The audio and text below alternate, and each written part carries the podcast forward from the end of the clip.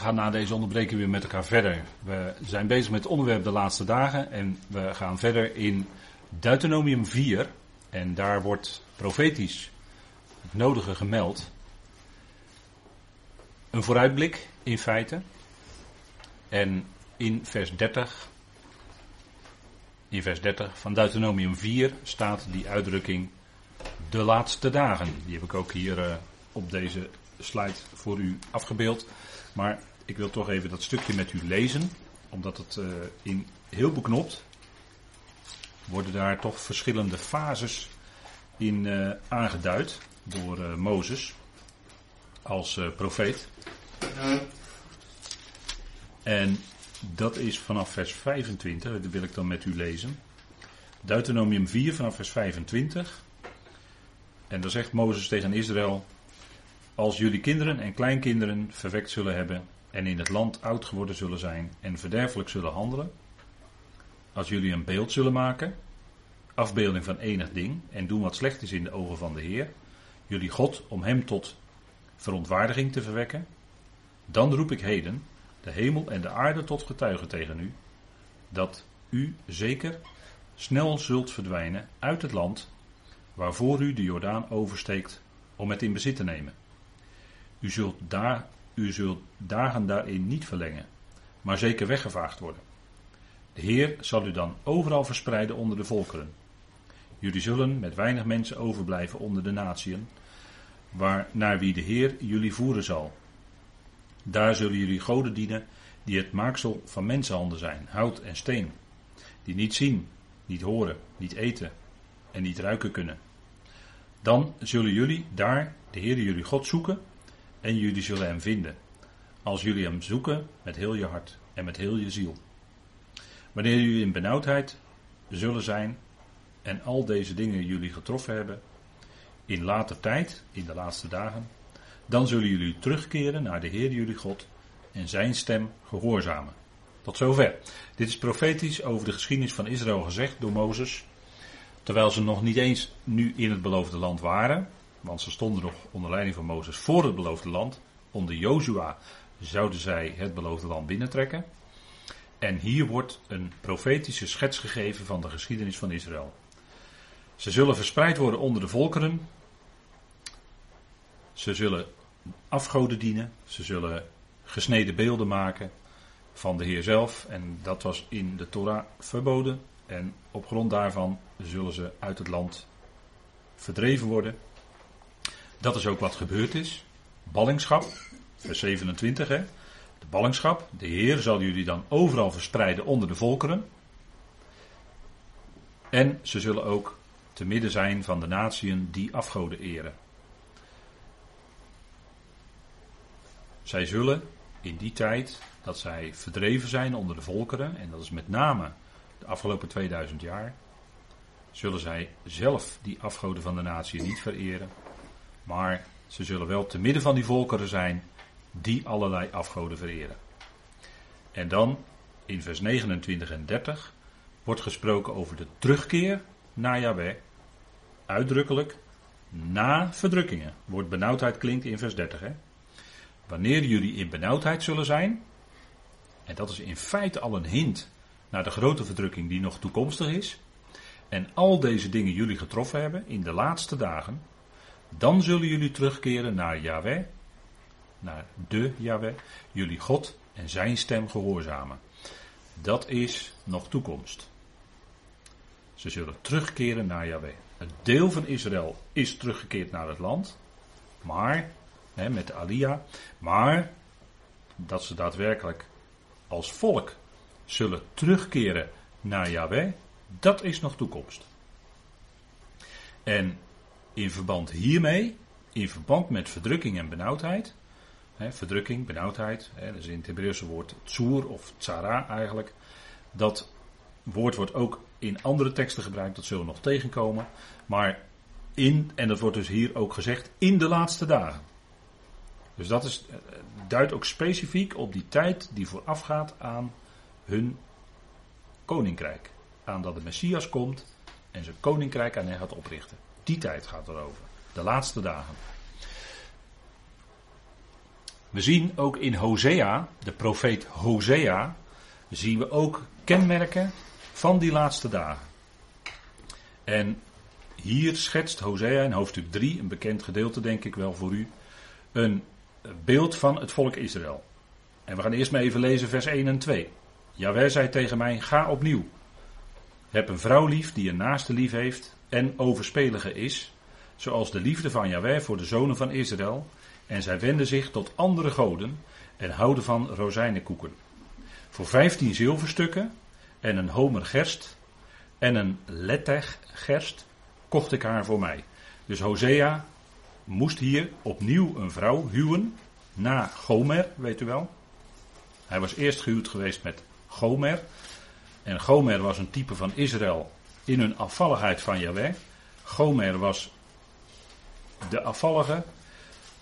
Want Hosea, dat weet u wel, krijgt in de eerste hoofdstukken de opdracht om een vrouw der hoererijen te huwen. En dat is Gomer en dat is een type van het volk Israël. En hier moet Hosea opnieuw huwen. En dat is een vrouw die een naaste lief heeft en overspelige is. Dat is ook een type van het volk Israël. Want direct zegt hij ook, zoals de liefde voor de zonen van Israël. Dus direct wordt de vergelijking getrokken. Hè? En zij wenden zich tot andere goden. In andere teksten lezen we dan ook andere mannen. Ze wenden zich tot andere goden. En houden van rozijnenkoeken. En voor 15 zilverstukken een homer gerst en een letteg. Letteg is het Hebreeuwse woord. En dat heb ik hier onvertaald gelaten. Omdat het onduidelijk is wat voor maat dat nu precies is. Een homer is waarschijnlijk 220 liter. Dus dat is behoorlijk wat. En een letteg denkt men dat het mogelijk een halve homer is. Maar er is wel een misna van. Maar het is eigenlijk niet duidelijk wat voor inhoudsmaat dat is. Dus daarom heb ik het ook maar onvertaald gelaten. Een letteg gerst. Kocht ik van mij. Gerst is de wat ook bij Roet klinkt, hè, of bij Rut moet ik zeggen. Naomi Rut, de gerstenoogst weet u wel. Gerst is de graan wat te maken heeft met koningschap. Rut, Naomi, Boas, Isaïe, David. Die lijn is dat, hè, dus de koningslijn. Vandaar gerst. Maar goed, dus Hosea doet dat als een type van de Heer. En Hosea zegt dan tegen haar, die verder niet met name genoemd wordt: en ik zei tot haar: Veel dagen zul je bij me blijven. Jij zal niet hoereren. Jij zal niet van een andere man worden. En bovendien zal ik niet bij je komen. Dus Israël zal gedurende veel dagen, wordt hier gezegd. Veel dagen. En dat is in feite de periode van de afgelopen 2000 jaar. Veel dagen. En zij zullen niet hoereren, want ze zijn wel verstoord onder de volkeren, maar nemen niet deel aan de afgoden van de volkeren of aan de afgoderij. In het algemeen bleef Israël altijd daarvan afzijdig en hielden ze hun eigen uh, jodendom of uh, vast voor een deel. Hè, binnen, ook al waren ze onder andere goden verstrooid. En er zijn wereldwijd overal sporen van te vinden. Hè, vanaf uh, Japan, China tot aan Amerika toe. Zij zullen niet van een andere man worden. En bovendien zal ik niet bij je komen, zegt Hosea tegen die vrouw die hij moet huwen. Dat wil zeggen, er is geen gemeenschap. En zo zal het ook met Israël en de Heer zijn. Twee dagen lang, 2000 jaar, veel dagen, zal er geen contact zijn, direct contact. Ze zullen niet wedergeboren zijn. Ze zullen niet gemeenschap hebben met Yahweh. En pas na verloop van veel dagen zal er weer verandering in komen. En nog een keer wordt het genoemd in vers 4, want de zonen van Israël zullen veel dagen zonder koning en zonder vorst blijven, zonder offer en zonder altaar, zonder efot of urim en tumim. En ik volg hier de concordante tekst die ook hier en daar invoering heeft vanuit de Septuagint. Dus dan, dat verklaart de verschillen die u in uw eigen Bijbel ziet. Dus ze zullen zijn zonder offer zonder altaar. Ze hebben geen offerdienst in Jeruzalem. Die zal in de toekomst hersteld worden, maar nu niet. Zonder altaar. Ze kunnen geen en ook niet een efot raadplegen. Dat heeft te maken met de hoge priester. Urim en Tumim, weet u wel, dat zijn die uh, steentjes waar de hoge priester mee kon loten. En die zou ook, dat zou niet functioneren. En de hoge priester is inmiddels gezalfd door Israël. Hè. In Israël is de hoge priester die daarvoor in aanmerking komt, die is gezalfd. Dat is gemeld. Dus we zijn er heel dichtbij. Dat het weer hersteld allemaal gaat worden.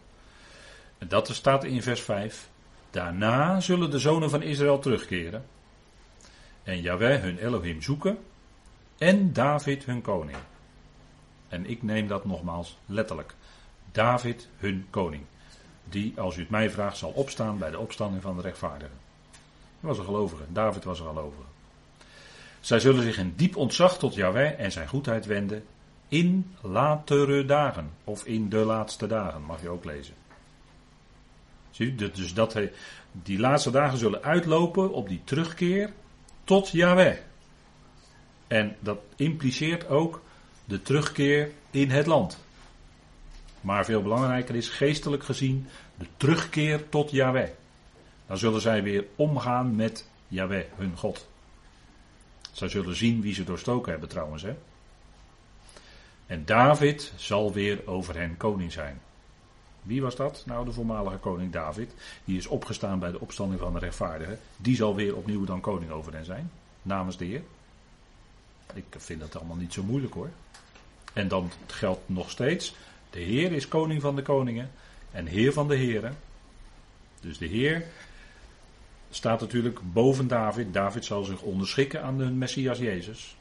Maar hij zal namens hem regeren over Israël. Dat is allemaal niet zo moeilijk. Maar in ieder geval in latere dagen zal dat gebeuren. Hè? Nog een kenmerk. Israël is terug in het land als een, als een seculiere staat. Dat is vervulling van Bijbelse profetie. Kenmerk van de laatste dagen voor het koninkrijk. Staat in Deuteronomium ook. Hè? Die laatste hoofdstukken spreken ook profetisch. Want ik weet dat jullie na mijn dood, Deuteronomium 31 vers 29 is dat, dat heb ik hier ook op deze slide afgebeeld voor u. Want ik weet dat jullie na mijn dood zeker op verderfelijke wijze zullen handelen en van de weg die ik jullie geboden heb zullen afwijken. Dan, en verderfelijke wijze, afwijken van de weg, is afgoderij. Dat brengt verderf. Een gruwel is een afgod, brengt verderf. Dan zal dit kwaad jullie in de laatste dagen overkomen, wanneer jullie doen wat slecht is in de ogen van Jahweh, om door hem het werk van jullie handen tot verontwaardiging te wekken. En de verontwaardiging van Jahweh, die wordt hier dus gesproken. De verontwaardiging van Jahweh, die gaat komen. En het gericht, zegt Petrus, begint bij het huis van God. Dat is Israël, zegt Petrus. Hè? Het gericht over het huis van God begint, of begint bij Israël. En zal ook zich uitstrekken, die, die verontwaardiging van Jahweh zal ook komen over de volkeren. Maar specifiek ook over Israël. En ze zullen dat doen, hem tot verontwaardiging wekken, doordat ze hem krenken door hun afgoderij. Wat in openbaring ook uitgebreid beschreven wordt. Hè? Dat is wat Mozes hier ook profetisch zegt. Dat is wat zich natuurlijk in cycli herhaalt in de geschiedenis. Maar het zal specifiek tot een hoogtepunt komen, of moet ik zeggen een dieptepunt komen, in de komende tijd. En dat wordt aangeduid als de laatste dagen. Israël is terug als in het land. Hè.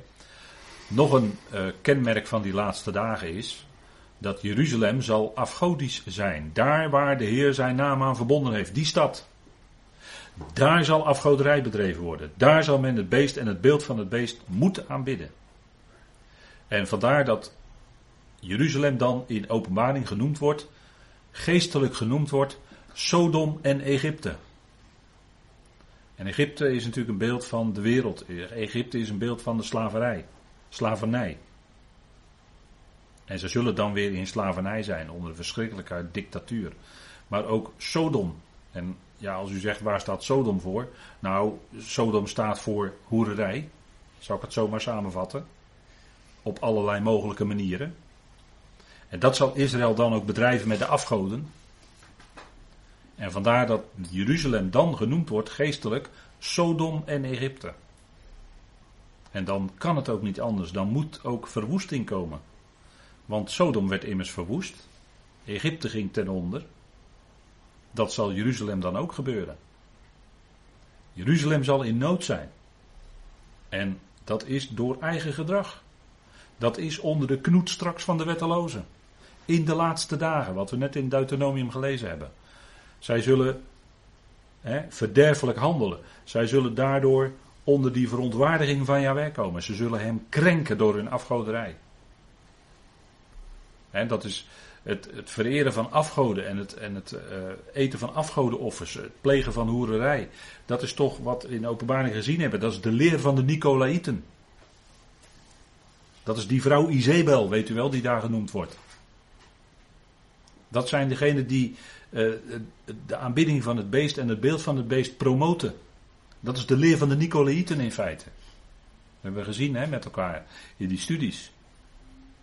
En zo diep zal Israël zinken. Dat heeft te maken met de laatste dagen. En we zien dat, en, en dat onder die wettelozen is niet alleen over Israël, maar het is een wereldrijk straks. Het is een wereldrijk. de, de visioenen van Daniel, die spreken over wereldrijken, met Babel als hoofdstad. Openbaring spreekt erover, een wereldrijk met Babylon als hoofdstad. En het wordt verbonden met rijkdom, met edelsteden, met purper, met goud. Dat, is, dat, is, dat heeft te maken met het afgodische Israël. Dat zijn ernstige dingen natuurlijk, hè? En ook hier lezen we dat Israël als volk zal door een verschrikkelijke moeilijke tijd heen moeten. Grote verdrukking. Staat in Jeremia, hè, bekende woorden. Wee, ik heb voor u uitgeschreven. Wee, want die dag is groot. En er is geen als die. Het is een seizoen van benauwdheid voor Jacob. En hij zal daaruit gered worden. Dat, dat woord, het soer wat ik net noemde, het Sarah, dat is, dat is het Hebreeuwse woord voor benauwdheid of verdrukking. Dat is een, een smalle doorgang, een engte, een, als het ware een hele smalle rotskloof waar je doorheen moet wringen. En als je doorheen moet wringen, dan staat je lichaam onder druk, verdrukking, voordat je er doorheen kan. dat, dat is het beeld. want het woord soer heeft ook te maken met rots. Maar dat is benauwdheid voor Jacob. Dat hij onder grote druk zal staan. En hij zal daaruit gered worden. Natuurlijk, de Heer zal net op tijd zijn om te redden. En in die dag zal het komen, benadrukt Jaweh van de menigten. Hè, dat is hij die voor zijn volk strijdt. Dat ik zijn juk van jullie nek zal breken. En jullie banden zal wegtrekken. Ze zullen dan in nood zijn, met banden gebonden. En de Heer zal dat wegnemen. En vreemden zullen niet langer dienst op hem leggen. Op wie? Op Jacob. En ze zullen Yahweh, hun Elohim, dienen. En hun koning David, die ik zal doen opstaan voor hen. Heb je hem nog een keer, hè? Koning David. Dus zij zullen door een tijd van grote verdrukking, en dat is verbonden met de laatste dagen, hè?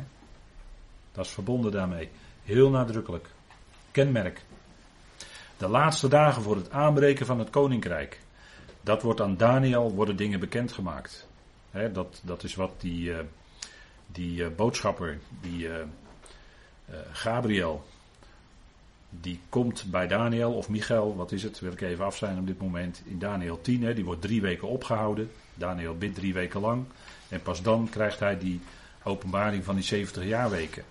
En die drie weken werd, dat is een geestelijke zaak dan, die vorst van Israël werd tegengehouden door een andere geestelijke vorst, dat onzichtbare machten zijn dat, drie weken lang. En pas toen die weerstand gebroken was, pas toen kon die boodschapper, die vorst, naar Daniel komen om dat bekend te maken. Dat zijn dingen die dus gebeuren in het geestelijk bereik die we niet kunnen waarnemen. Maar daar spreekt Daniel 10 over. geestelijke oorlogvoering heet dat. En die zegt dan tegen Daniel: Ik ben gekomen om jouw inzicht te laten krijgen in wat jouw volk in de laatste dagen zal overkomen. Daar heb je hem weer, hè, de uitdrukking. Want er is nog een visioen voor die dagen. En dan krijgt Daniel heel specifiek, ook met dagen ingevuld, wat gaat gebeuren. Daniel is de enige profeet die zo nauwkeurig met eh, datums en, en eh, vooral dagen en hoeveel dagen iets duurt, eh, bekendgemaakt heeft gekregen. En in openbaring zie je nog een weerslag daarvan. Hè? 42 maanden bijvoorbeeld. Nou, dat is wat gaat gebeuren. Verdrukking, grote verdrukking over Israël. In die era zal Michael opstaan, zegt, uh, wordt aan Daniel bekendgemaakt. Daniel 12, vers 1. De grote vorst die boven de zonen van jouw volk staat. En dan zal een era van verdrukking gebeuren, zoals nog nooit geschied is, sinds een volk op aarde was, Tot op die era. Dus hier spreekt Daniel over een ongekende grote verdrukking. En die is nog niet geweest. Dat is nog toekomst. Ongekend. Zoals er nog nooit geschied is sinds een volk op aarde was, zegt Daniel. En dat zal toegespitst worden op Israël. De heer Jezus zei er ook iets van, hè? die refereert aan die woorden van Daniel, die we net lazen. Matthäus 24, en er staat wanneer jullie dan zien de gruwel van de verwoesting, die verklaard is door Daniel de profeet, staand in de heilige plaats, laat hij die het leest bevatten. Want dan zal grote verdrukking zijn, zoals die niet geweest is vanaf het begin van de wereld, tot nu, nog hoe dan ook ooit meer zijn zal. Dus dat is de, de toespitsing, enorme grote verdrukking over Israël. En hier zie je duidelijk de woorden van Daniel door de Heer, eh, die, die klinken in de woorden van de Heer door. En de Heer spreekt dan over de gruwel van de verwoesting. En een gruwel in de schrift is een afgod. Er zal een afgod opgericht worden op die heilige plaats. U ziet hier een fotootje van bovenaf. Met de Dome of the Rock daar nog. Eh, na de aardbeving is die daar niet meer, maar die aardbeving komt nog wel. Dan zal daar een afgodsbeeld opgericht worden. En dan zal Israël verplicht worden, net als in de tijd van Daniel, waarin ook een beeld werd gemaakt. En Daniel en zijn vrienden moesten aanbidden en dat niet deden. En zo zal ook degene van Israël, en die werden in feite in de vurige oven, in feite ter dood veroordeeld. En we hebben in het eerste deel gelezen vandaag, openbaring 20, degene die onthoofd waren. Dat zal gebeuren in de grote verdrukking. Degene die niet willen buigen voor het beest en het beeld van het beest, die zullen gedood worden. Feitelijk, waarschijnlijk, hoogstwaarschijnlijk onthoofd. En dat beeld dat zal opgericht worden op, dat, op, dat, op die heilige plaats. En men zal hem verplicht moeten aanbidden. Dat is de gruwel van de verwoesting. Die is door Daniel aangekondigd. En de Heer herhaalt die woorden nadrukkelijk hier. En dan is het, dan is het uh, zaak dat we ook die woorden natuurlijk sowieso uit Daniel serieus nemen. En dit is iets dat denk ik toch opmerkelijk is in verband daarmee. Uh, dat is een standbeeld dat heet The Giant. En ik lees het maar even voor wat daarvan geschreven is. Ook door een, iemand uit Israël, Rabinovich, dat lijkt me een achternaam uit Israël, hè, een Joodse achternaam. Krijg een eerste blik op het standbeeld The Giant, dat naar 21 steden over de hele wereld komt. En 10 verdiepingen, het 10 verdiepingen hoge kunstwerk zal reuzen tonen in gemeenschappen over de hele wereld die technologie gebruiken om de mensheid te vieren. Ziet u dat de mens dan helemaal centraal staat? De, de wetteloze wordt ook genoemd in 2 Thessalonicense 2. De mens der wetteloosheid. Dus dit beeld wordt opgericht en men is van plan om dat op 21 plaatsen in de wereld te doen. En dit beeld heeft bepaalde mogelijkheden. u ziet hier, eh, u zegt van nou, dit is eigenlijk een niet-zeggende pop die hier staat. Wel heel groot, maar nog niet zeggend. Maar dit is mogelijk, mogelijk wat men zal gaan inzetten. Dat het verplicht aanbeden moet worden. De mens zelf.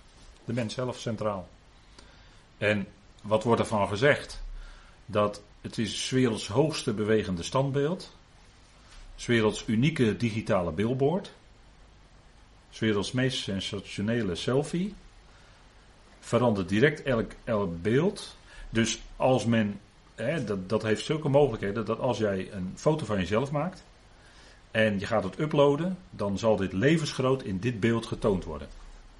Dus dan zie je eigenlijk jezelf uh, veel meer levensgroot in dat beeld. Hè? Dus als jouw beelden via de computer of via je telefoon en je laat het uploaden, dan wordt jouw beeldenis in dit beeld helemaal getoond. Dus dan sta jij daar in feite als mega groot beeld. He, is technisch is het allemaal mogelijk. Eh, daar is ook een filmpje van. En uh, als u uh, dat wil zien, dan kan ik u wel de link daarna geven. Maar dat is onvoorstelbaar wat je dan ziet. En het zou zomaar kunnen. Het zou zomaar kunnen. dat in die eindtijd de beeldenis van de wetteloze, die, dat, dat, we toch aannemen dat dat een mens is, hoe dan ook. Of in ieder geval een menselijke gedaante, om het zo maar te zeggen. En dat die, die beeldenis van de wetteloze hier in geüpload wordt, om het zo maar te zeggen. En dat men dan verplicht wordt om dat te aanbieden. Nou, het beeld van het beest. Zou zomaar kunnen, hè, dit. Zou zomaar kunnen. Technisch is het allemaal uh, realiseerbaar. En het verandert, het zingt en het spreekt. En moet je dan toch ook niet een beetje denken aan wat in de openbaring staat: dat een geest aan dat beeld werd gegeven zodat het kon spreken. Nou. En er zijn allerlei plannen natuurlijk omheen. Een high-tech museum, tentoonstellingen, eh, tien, tien verdiepingen hoog, noem alles maar op. Podiums voor optredens en presentaties. En uh, een daktuin voor eten, winkels en entertainment. dat is. Uh, weet u trouwens, het woord entertainment, dat is wel aardig. Ik sprak laatst iemand. En die legde het woord entertainment uit, wat het eigenlijk is. Het eerste deel van het woord is to enter. Dus men wil. Uh, dat gebeurt via de media. Men uh, komt via de media bij jou binnen. dat is enter. En teen is afgeleid van het woord attain, dus dat wil zeggen vasthouden. Dus men komt bij jou binnen via allerlei beelden, via de media, via boodschappen die ze via de media afgeven. Ze houden dat bij jou vast, hè, attain. En to ment is dan, dat verandert jou ook. dat, dat, dus dat is eigenlijk wat, wat entertainment inhoudt. Hè? En is dat niet ook zo? Kijk, de oude Romeinen wisten het al. Hè? Brood en spelen, daar kan je het volk mee afleiden. En ondertussen ga jij je gang. En pak jij de controle erover. Zo doen ze dat. En dat is, dat is al dus een heel oud spelletje. ik noem het maar even gemakshalve een spelletje. en uh, televisie. Televisie, weet u, dat woord is in het, uh, in het Engels ook television. Hè? Dus uh, wat doet televisie? Dat is eigenlijk television. Dat is, televisie wil eigenlijk zeggen: ik vertel jou iets, via de televisiekanalen vertel ik jou iets, uh, namelijk mijn visie. Via de televisie dring ik mijn visie aan jou op. Television. En dat is wat de mensen al uh, sinds de jaren zestig heeft beïnvloed. Het begon allemaal heel onschuldig natuurlijk. Hè. U weet nog wel, hè. Uh, zwart-wit uh, zwiebertje kijken op zaterdagmiddag en dat soort dingen. Hè. Weet u misschien, misschien nog wel. Ik wel, ik weet dat nog wel. Mochten we bij de buren mochten we op keukenstoelen zitten naast elkaar als kindjes. En dan mochten we zwiebertje kijken, zaterdagmiddag een uurtje. En dat was er dan weer één uurtje televisie per week. Dat is weinig, hè. Dat is weinig. Is eigenlijk wel voor herhaling vatbaar. Hooguit één uurtje televisie per week, niet meer. Helemaal niet is misschien eigenlijk nog wel beter. Maar goed, uh, nou praat ik natuurlijk weer even uh, wat ik zelf denk. Maar goed, dat moet u allemaal zelf weten. Maar in ieder geval dit beeld, hè, dit, is, dit is helemaal klaar. Dit is klaar. Dus mogelijkheden zijn er. Mogelijkheden zijn er. We gaan weer even kijken naar de tijdbalk. We keren even terug naar de tijdbalk. En dan zoomen we even in op die 70ste jaarweek van Daniel. Hij kreeg een profetie, heel belangrijk. Heeft ook te maken met de laatste dagen. Hij kreeg een profetie van 70 jaarweken. En dan moet u opletten dat als je zoiets leest in de schrift, wat staat er nou precies? En daar moet je op letten. Het wordt geknipt in drie delen. Zeven, zevens, 62 zevens en nog één zeven. Dus het wordt heel nadrukkelijk in drie delen wordt dat uitgewerkt. Hè? En die zeven, dat heeft dan te maken met de uitgang van het woord van Ataxerxes tot aan een bepaald moment. En die 62 weken is precies tot aan het moment van de kruisiging. En Daniel zegt dan ook dat na, hè, als je scherp leest, na die 69 weken zal Messias, de vorst, uitgeroeid worden. Of zal niet hebben. Wat zal hij dan niet hebben? Het koninkrijk. Hij werd namelijk gekruisigd. En dan is er nog één zeven te gaan. En die zeven is nog toekomstig. Is nog niet vervuld geworden. Want in Daniel worden daar heel specifieke dingen over gezegd. Die nog niet in vervulling zijn gegaan. Eerst, zoals we stellig van overtuigd zijn, de bazuin van God. Dan gaat er nog een tijd overheen. Hoe lang weten we niet. Kan heel kort, kan ook wat langer zijn, dat weten we niet. En dan zal het verbond met velen door de toedoen van de wetteloze geratificeerd worden. Dus uh, gesneden worden staat er eigenlijk. Laten we even lezen met elkaar Daniel 9. Daniel 9.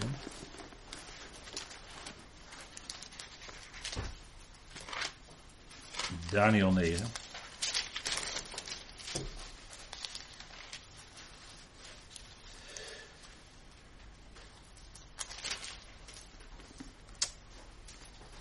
En we lezen dan in vers 27.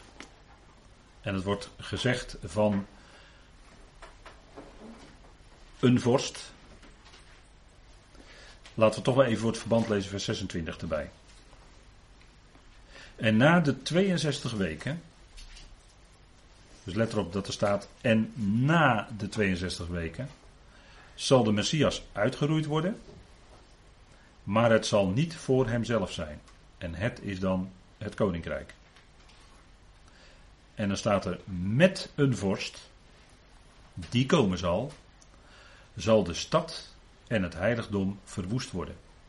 Of de heilige plaats. En het einde zal, daarvan zal zijn in een, in een vloed. En tot het einde toe zal oorlog zijn, verwoestingen vastbesloten. En hij zal meester zijn, staat er dan eigenlijk. Hij zal meester zijn van een verbond met velen. Eén zevener. En halverwege de zevener zal hij, dat is dus die vorst die komen zal. Met een kleine letter, hè, vorst met een kleine letter. Zal hij slachtoffer, en hij is hier met een kleine letter, in mijn vertaling staat de hoofdletter, maar dat is met een kleine letter.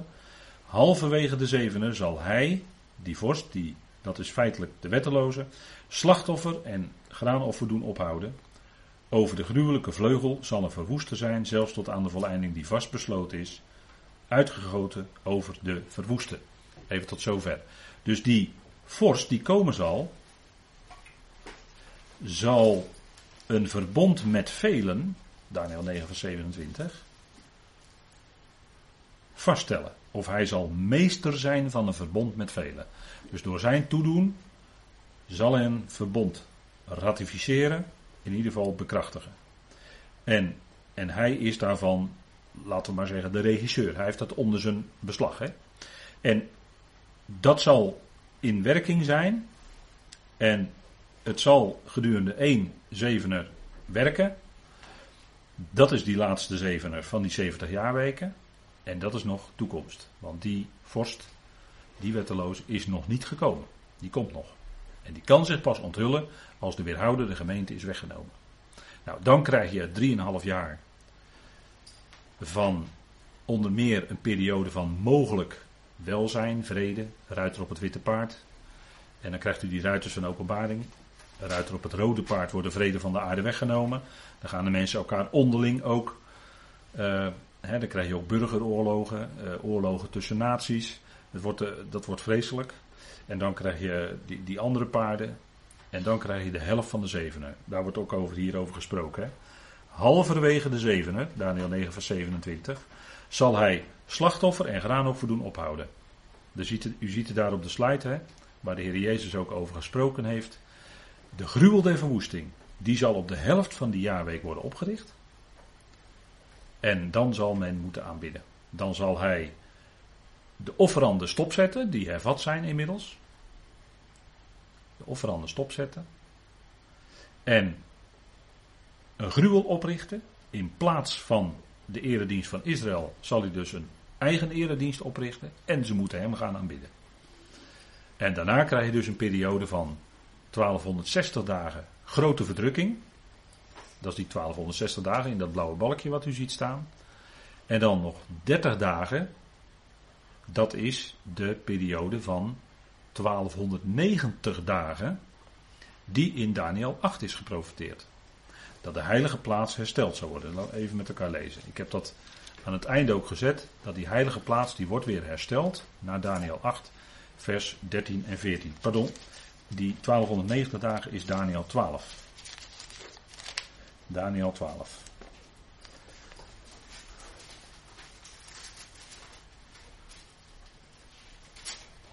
Vers 11. Van de tijd af dat het steeds terugkerende, of het, uh, het, ja, het continuerende, en dan dungedrukt ritueel, weggenomen zal worden en de verwoestende gruwel opgesteld zal zijn, zijn het 1290 dagen. Dus vanaf het moment dat die wetteloze die offer die stopzet, is het 1290 dagen en dan zal men weer mogen offeren. Dus dat is gedurende die hele periode van grote verdrukking, plus nog 30 dagen om de zaken weer te herstellen en dan mag men weer gaan offeren. Dus dat is na 1290 dagen. Vanaf het midden van de jaarweek moet je rekenen. En dan hebben we nog 45 dagen weer daarna. Dat is 1335 dagen vanaf het midden van de grote verdrukking. Dan komt de opstanding van de rechtvaardigen. Dus dan zal David opstaan, Abraham, Isaac, Jacob. En al die gelovigen van Tenach, Mozes, Elia. Die zullen dan opstaan. dat zijn uh, niet die twee getuigen. Mozes en Elia zijn niet de twee getuigen de openbaring. Maar die zullen pas opstaan na afloop van die grote verdrukking. Na die 1335 dagen. Dus grote verdrukking stopt. Dan gaan er nog 75 dagen voorbij. En dan heb je de opstanding van de rechtvaardigen. Dus daar zullen ook de apostelen, de besnijdenisapostelen opstaan.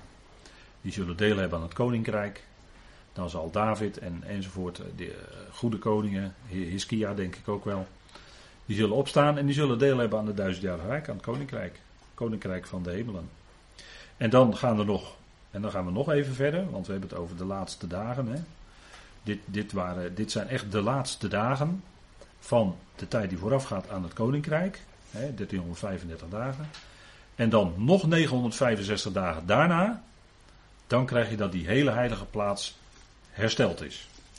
En dat is uh, wat we in lezen in Daniel 8. Een periode van 2300 dagen. Even met elkaar lezen.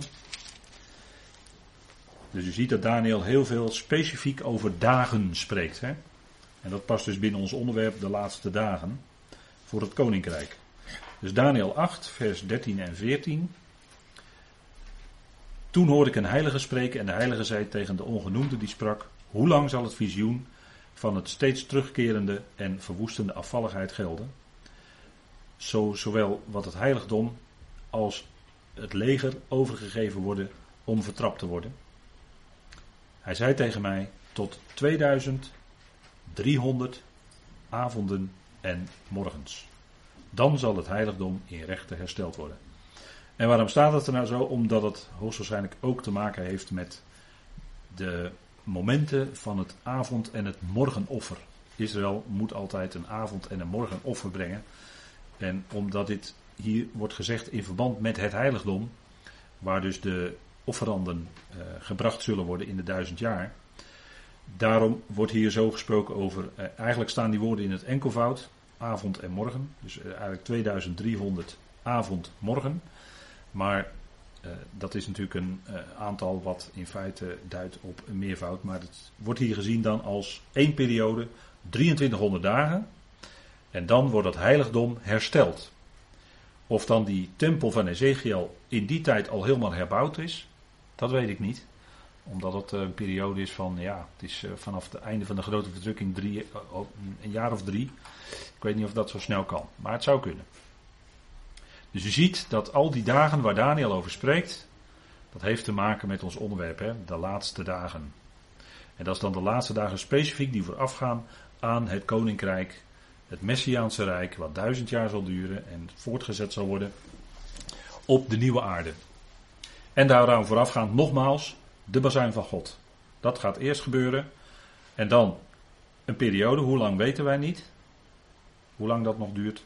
En dan komt die wetteloze op het toneel. En die zal de oplossing hebben voor alle problemen. En die zal ook door iedereen aanvaard worden. En dat is de antichrist, zoals hij dan uh, specifiek naar Israël toe heet. Hij wordt alleen in Johannes genoemd. De brieven. En voor in het algemeen heet hij de wetteloze. Hè? Dus degene die zich van geen enkele wet of wat dan ook aantrekt. Goed, dat gezegd hebbend, de laatste dagen in de brieven van de besnijdenis, want daar komen die uitdrukking ook tegen. Wij komen die tegen bij Jacobus. En nog enkele te gaan. We naderen het einde van uh, onze studiemoment. Maar dit wil ik toch aan u nog meegeven. Er zitten nog wat dingetjes in. De laatste dagen in de brieven van de besnijdenis. Nu dan, wordt tegen uh, de twaalf stammen gezegd. Hè? Jacobus schrijft aan de twaalf stammen. Jacobus 1, vers 1. De adressering van die brief zouden we niet veronachtzamen. Hè? Dus gewoon aan de twaalf stammen geadresseerd. Dan is duidelijk hè, over wie het gaat. Geen enkel probleem. Dat is geen enkel probleem. Nu dan, rijken. Dat wordt dus specifiek tegen een groep van Israël gezegd. Rijken. Huil en jammer om al die ellende die jullie overkomt. Want het zal, hè, ze zullen door hun onmetelijke rijkdom, dat is dan een hele kleine groep waar ik het nu over heb. Door hun onmetelijke rijkdom zullen zij in staat zelf zijn om de wereldheerschappij uit te oefenen. Jullie rijkdom is vergaan, zegt Jacobus. En jullie kleren zijn door de motten aangevreten. Er wordt gesproken over rijkdom, over rijken. Vers 3. Jullie goud en zilver is verroest. En een roest zal een getuigenis tegen jullie zijn. En jullie vlees als vuur verteren. Jullie hebben schatten verzameld in de laatste dagen. Ziet u het? Komt de uitdrukking weer tegen. Hè? En gaat specifiek dus over die tijd. Hè? Dit is de andere kant. Dit zijn de rijken van die twaalf stammen. Die hebben onmetelijke rijkdommen. u ziet hier een poppetje dat zwemt letterlijk in het geld. Uh, nou, ze hebben nog veel meer dan dat. En schatten verzameld in de laatste dagen. Daar zullen ze door hun rijkdom, door hun wilde. Denk aan Babylon. Denk aan die grote hoer die daar zit op dat beest. Die dus dat beest bestuurt. Hè, want die hoer zit op het beest. Die bestuurt dus dat beest. Dat wereldrijk. En die hebben ongelooflijk veel rijkdom. En daarmee regeren ze in feite de wereld. En van daaruit, hè, dat, dat, uh, er is ook wel eens gezegd door, een, uh, door iemand, ik ken de naam wel, maar die naam zal ik nu even niet noemen. Maar die zei: Geef mij de controle over, de, over het geld van een land, of over de, over de munteenheid van een land, over het geld. En ik hoef me van geen enkele wet van het land aan te trekken. Maar ik bestuur intussen wel dat land. Op mijn manier. En desnoods van buitenaf. En tegenwoordig kan dat ook heel makkelijk van buitenaf. De wereld wordt niet geregeerd, en dat zei broeder nog 100 jaar geleden al. Money rules the world. Staat in het commentaar van broeder nog op openbaring. Zei hij dus ruim 100 jaar geleden al. Nou, vandaag aan de dag is het nog net zo. En via het geld ben je dan ook in staat om controle uit te oefenen. Want dat is wat in deze tijd aan de hand is. Controle. Het gaat niet om een ziekte. Het gaat niet om de inentingen. Het gaat om controle in deze tijd. Men wil u controleerbaar maken. En hoe doet men dat? Door iedereen een bepaalde code te geven. Nou, en dat is wat dit bijvoorbeeld is. Hè. Rijkdom, geld betekent controle. Uh, dit is openbaar, dit is geen complottheorie. Dit kunt u gewoon allemaal terugvinden. Er is al een persconferentie over gegeven door de, de houten methode van de BIS. Dat is die hele dikke man de Bank of International Settlements, die gaan een digitale munteenheid uitbrengen. Die gaat de munten die er nu zijn vervangen. Dat zijn niet alleen de plannen, nee, men is al bezig dat te gaan uitrollen. Contant geld en munten die gaan verdwijnen. Dat is al lang aangekondigd en dat gaat ook gebeuren. Er komt een digitale munteenheid en die wordt gestuurd vanuit de Bank of International Settlements. U ziet, dat hier in, uh, u ziet hier een foto van bovenaf van dat gebouw in Basel. En waar doet dat nou toch aan denken? Dat gebouw. Waar doet dat nou toch aan denken? Ja, aan Babylon. De toren in Babylon, natuurlijk. Natuurlijk. En de Bank of International Settlements is de centrale bank van de centrale banken. Van daaruit wordt alles gedirigeerd. De directeuren van centrale banken hebben bij gelegenheid een kwartaalbijeenkomst in de BIS. En daar maken ze allerlei afspraken. Maar die is geheim. Die bijeenkomst is geheim. Ze mogen daar niks over vertellen. Nou, als je dat geheim wil houden, dan heb je dus iets te verbergen. Kennelijk. Kennelijk. En men gaat dus, en dat is al in het openbaar in de persconferentie, uh, kunt u terugvinden. Is dat allemaal al aangegeven? Er zijn discussies over gevoerd.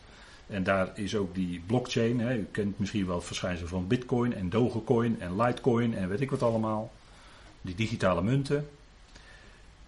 Dat is allemaal, zijn proefballonnetjes geweest. Als u het mij vraagt, die blockchain, technologie gaat men inzetten om dus die controle en over niet minder dan de hele wereld te gaan uitoefenen.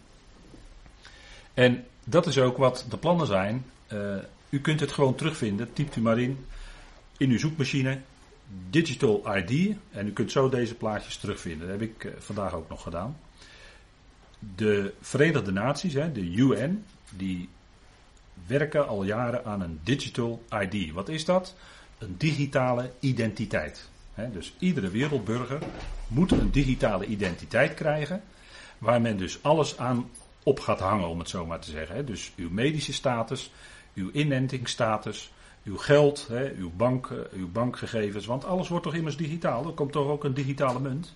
Nou, die wordt hieraan opgehangen.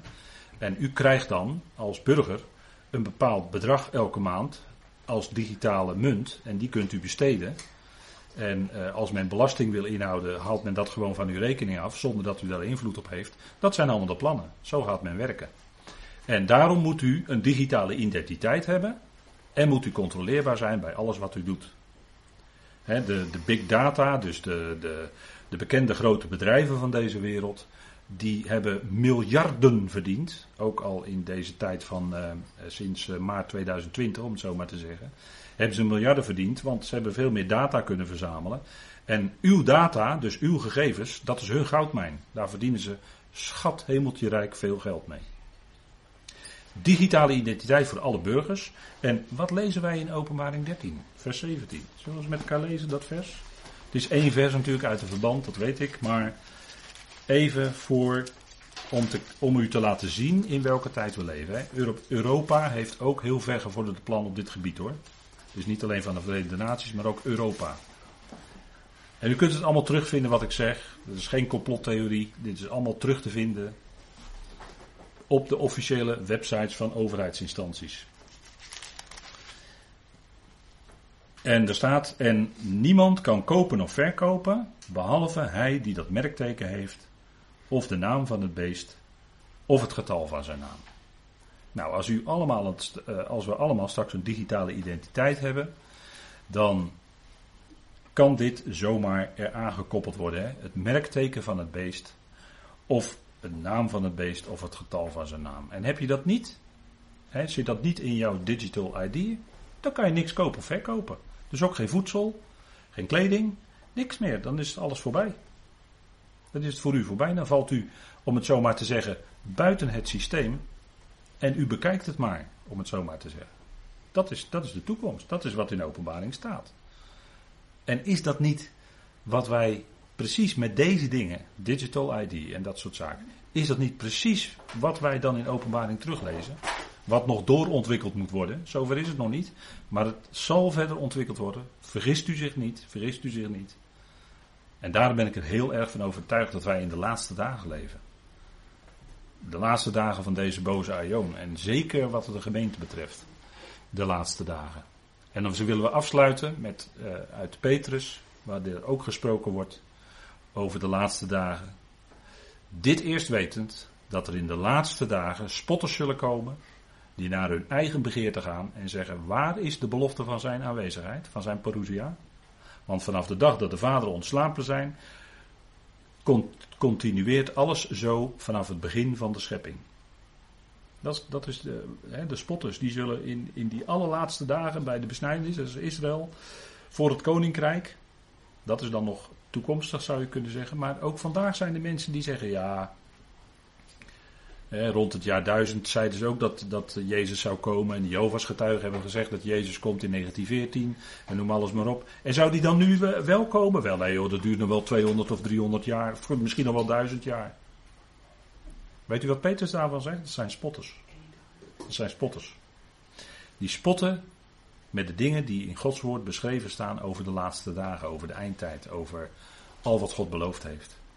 In hetzelfde hoofdstuk spreekt Petrus over dat bij de Heer is een dag als duizend jaar en duizend jaar als een dag. Hij zegt het twee keer, 2000 jaar. Die zijn voorbij.